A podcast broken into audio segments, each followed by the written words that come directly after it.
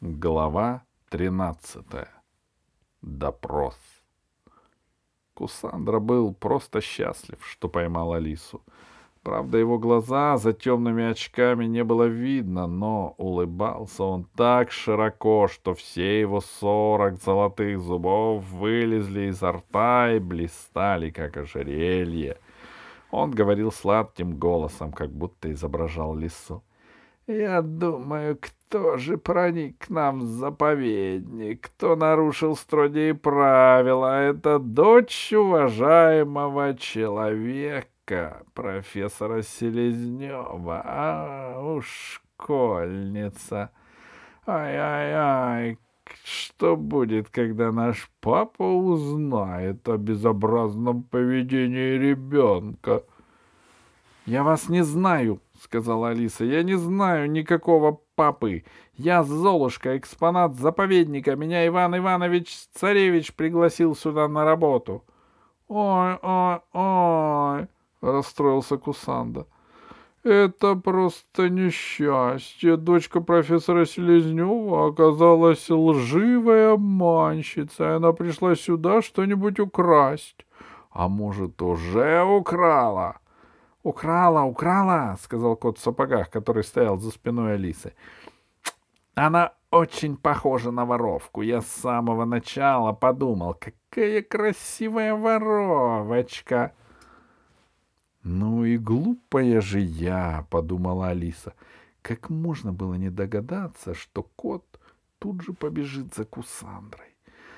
Козлик увидел, как сморщилась Алиса от боли. Костлявая холодная рука Кассандры все сильнее сжимала ее кисть, и девочка еле сдерживалась, чтобы не закричать.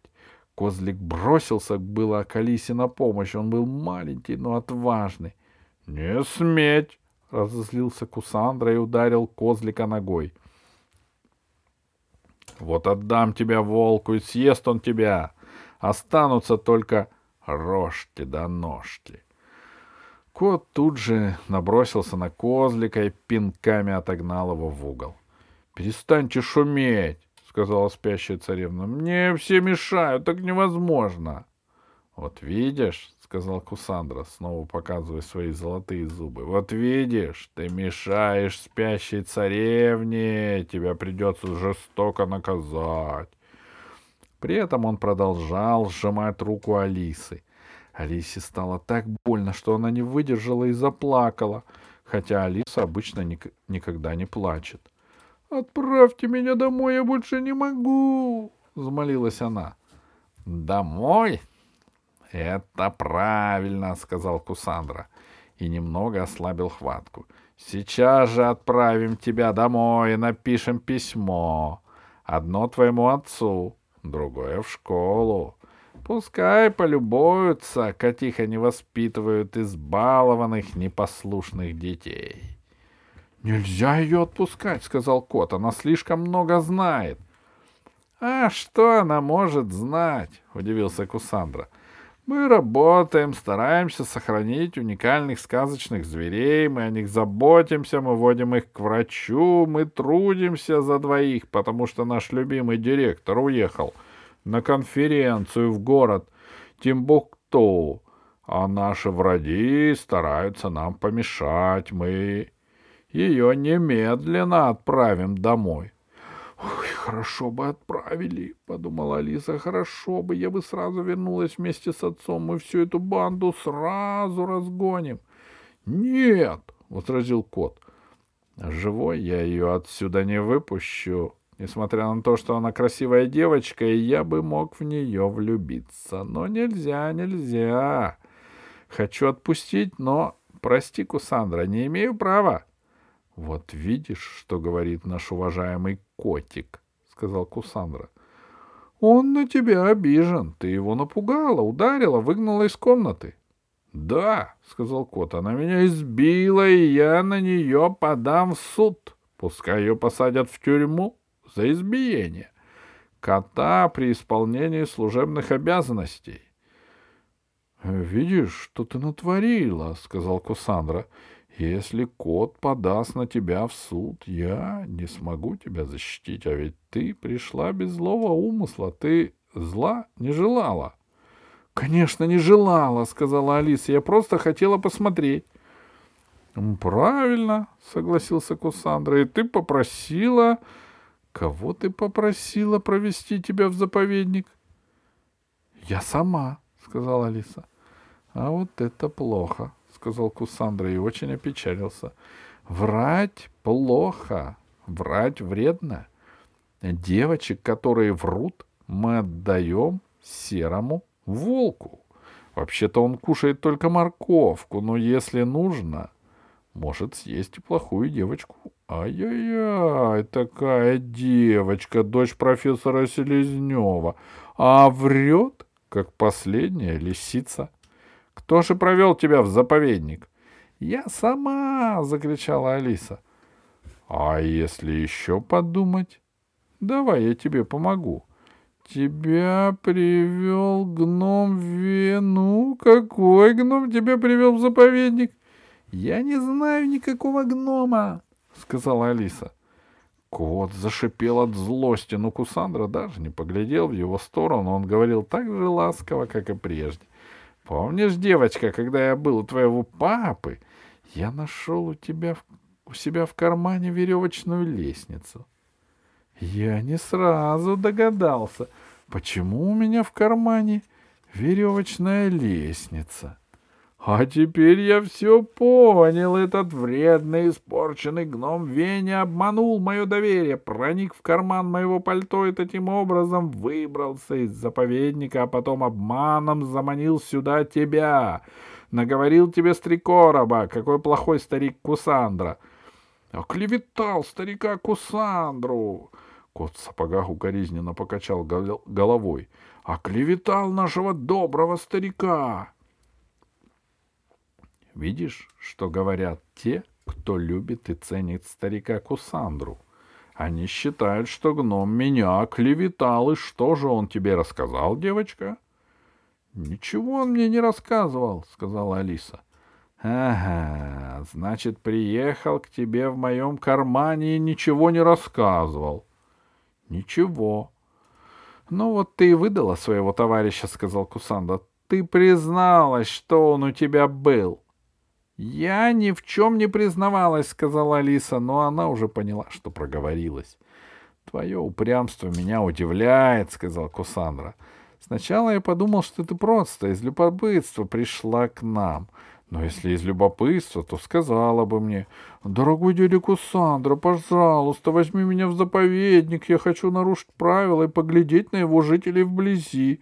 А я бы сказал тебе, Нельзя, моя милая девочка, нарушать правила и беспокоить наши экспонаты. Они такие нервные, такие уникальные. Кот, вынь палец из носа. Я, я нечаянно, сказал кот в сапогах. Я нервничаю. Вот видишь, до чего ты довела котика. Он сам кого хочешь доведет, сказала Алиса. Хулиган. Вот ты уже грубить начала. Еще не раскаялась, а уже грубишь. В мою голову постепенно закрадывается сомнение, так ли все просто. — Нет, не просто, — сказал кот. — Она очень опасный шпион. — Этого-то я и боюсь, — сказал Кусандра. Может быть, заповеднику грозит страшная опасность. Может быть, они с гномом замыслили какой-нибудь план — может, они решили погубить нашего любимого директора Ивана Ивановича?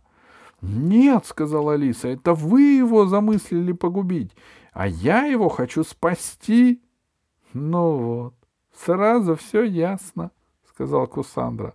Отошел от Алисы и опустился в кресло. Она злобный агент моих врагов, а я-то уж было подумал, что она простая девочка. Алиса сжалела, что у нее вырвались эти слова. «Ну как же так получается? Ведь хочешь молчать, хочешь не выдать своих друзей, а как только этот коварный волшебник начнет говорить, сразу отвечаешь. И как только отвечаешь, говоришь лишнее, а обратно своих слов уже не взять». «Врет она все», — сказал кот. «Отдай ее мне, Кусандра, я ее исцарапаю, измучаю, защекочу». Она мне все расскажет. — Может быть, — сказал Кусандра, поглядев на кота. — Может быть, и отдам. Алиса тоже поглядела на кота, и ей стало страшно. Усы кота шевелились. Странная зловещая улыбка играла на его тонких губах. Желтые глаза горели ярким светом. «Может быть, — задумчиво повторил Кусандра, — я обязательно отдам тебя на растерзание коту. Она такая красивенькая, такая мягонькая, — мурлыкал кот. Она такая сладенькая. Я ее укушу. Не хотел бы я попасть к нему в когти, — сказал Кусандра. Нет, не хотел бы. Алиса очень испугалась, но решила молчать. Больше ни слова. Лучше выдержать все пытки. Они не посмеют, думала она. Они не посмеют. Но сама не была в этом уверена. Кусандра замолчал и принялся золотыми зубами грызть ногти. Кот все еще мурлыкал и ходил кругами вокруг Алисы. Спящая царевна ворочалась в хрустальном гробу, сердилась, что ей мешают спать. «Нет», — вдруг сказал Кусандра, — «я уверен, что эта девочка просто орудие в руках негодяев». «Просто орудие, мы не будем ее пытать. Ее используют, понимаешь, кот, ее используют. Надо ее пожалеть, а не пугать. Она сама себя наказала. Ей холодно, она боится, что ты ее защекочешь и сцарапаешь. Ее надо пожалеть. Мне даже хочется плакать. До того обидно все получилось. Такая хорошая девочка. — Так отдаешь ее мне? — спросил кот сердито. — Нет, никому я ее не отдам. Я ее посажу в подвал к, к мокрицам и она будет там сидеть до тех пор, пока не расскажет о тех злодеях, которые ее запугали. А тем временем я прикажу арестовать гнома Веню и всю его родню, хотя за их спиной стоит кто-то еще. Предчувствия меня никогда не обманывают. Чтобы посадить ее в подвал, нужно обвинение, — сказал кот в сапогах. — Все должно быть по закону. Если нас спросят, мы ответим. Все по закону. Молодец, котик, я тоже так думаю, но, к счастью, мы уже установили, что она воровка. Я воровка? Вот именно, Кусандра расхохотался, показав сорок золотых зубов. А что она украла? спросил кот в сапогах. Ясно дело, что. Директора, догадался кот. Дурак! Директор Тимбуфту на конференции. Она украла курицу рябу, которая несла золотые яйца. Ведь курица ряба пропала. — Ты гений, Кусандра, — сказал кот. — Я всегда это подозревал, но сегодня я в этом убедился. Разумеется, эта девочка украла курочку рябу. — А зачем мне ваша курочка? — удивилась Алиса а затем, что она несет золотые яйца, а тебе нужно золото. Мне золото? Именно тебе, именно золото. Вставай, обвиняемая, ты будешь сидеть в подвале, пока суд не вынесет тебе смертный приговор за воровство или пока не расскажешь все о своих врагах. Кусандра встал с кресла, схватил Алису за руку и повел мимо гроба в темноту. Алиса попробовала было вырваться, но стало так больно, что пришлось подчиниться. Козлик побежал вслед, блей, страдая, но кот отбросил его сапогом, достал из-за пояса большие ключи и электрический фонарик. Потом первым спустился по узкой лестнице на этаж ниже. Три стены подвала были каменными и сырыми. По ним ползали мокрицы и тараканы — а четвертая стена была забрана толстой решеткой. Кот отпер дверь в решетке. Кусандра втолкнула лису внутрь, и она упала на кучу гнилой соломы. Заскрипела дверь, Алиса лежала на соломе, ей было холодно и сыро. Кот запер дверь и повесил замок. Все в порядке, сказал он. Отсюда ей не выскочить. Все не в порядке, сказал Кусандра. Мы не знаем, что и кому она успела сообщить. Опасность велика, но тебе, своим кошачьим умишкам, ее не охватить. Мы поймали одну, а сколько их всего? Надо немедленно принимать меры. — Какие? — спросил кот. — Не здесь, — ответил Кусандра. — Я не хочу рисковать. Они пошли по коридору. Пятно света от фонарика осветило лестницу и исчезло. Наступила кромешная тишина и кромешная темнота.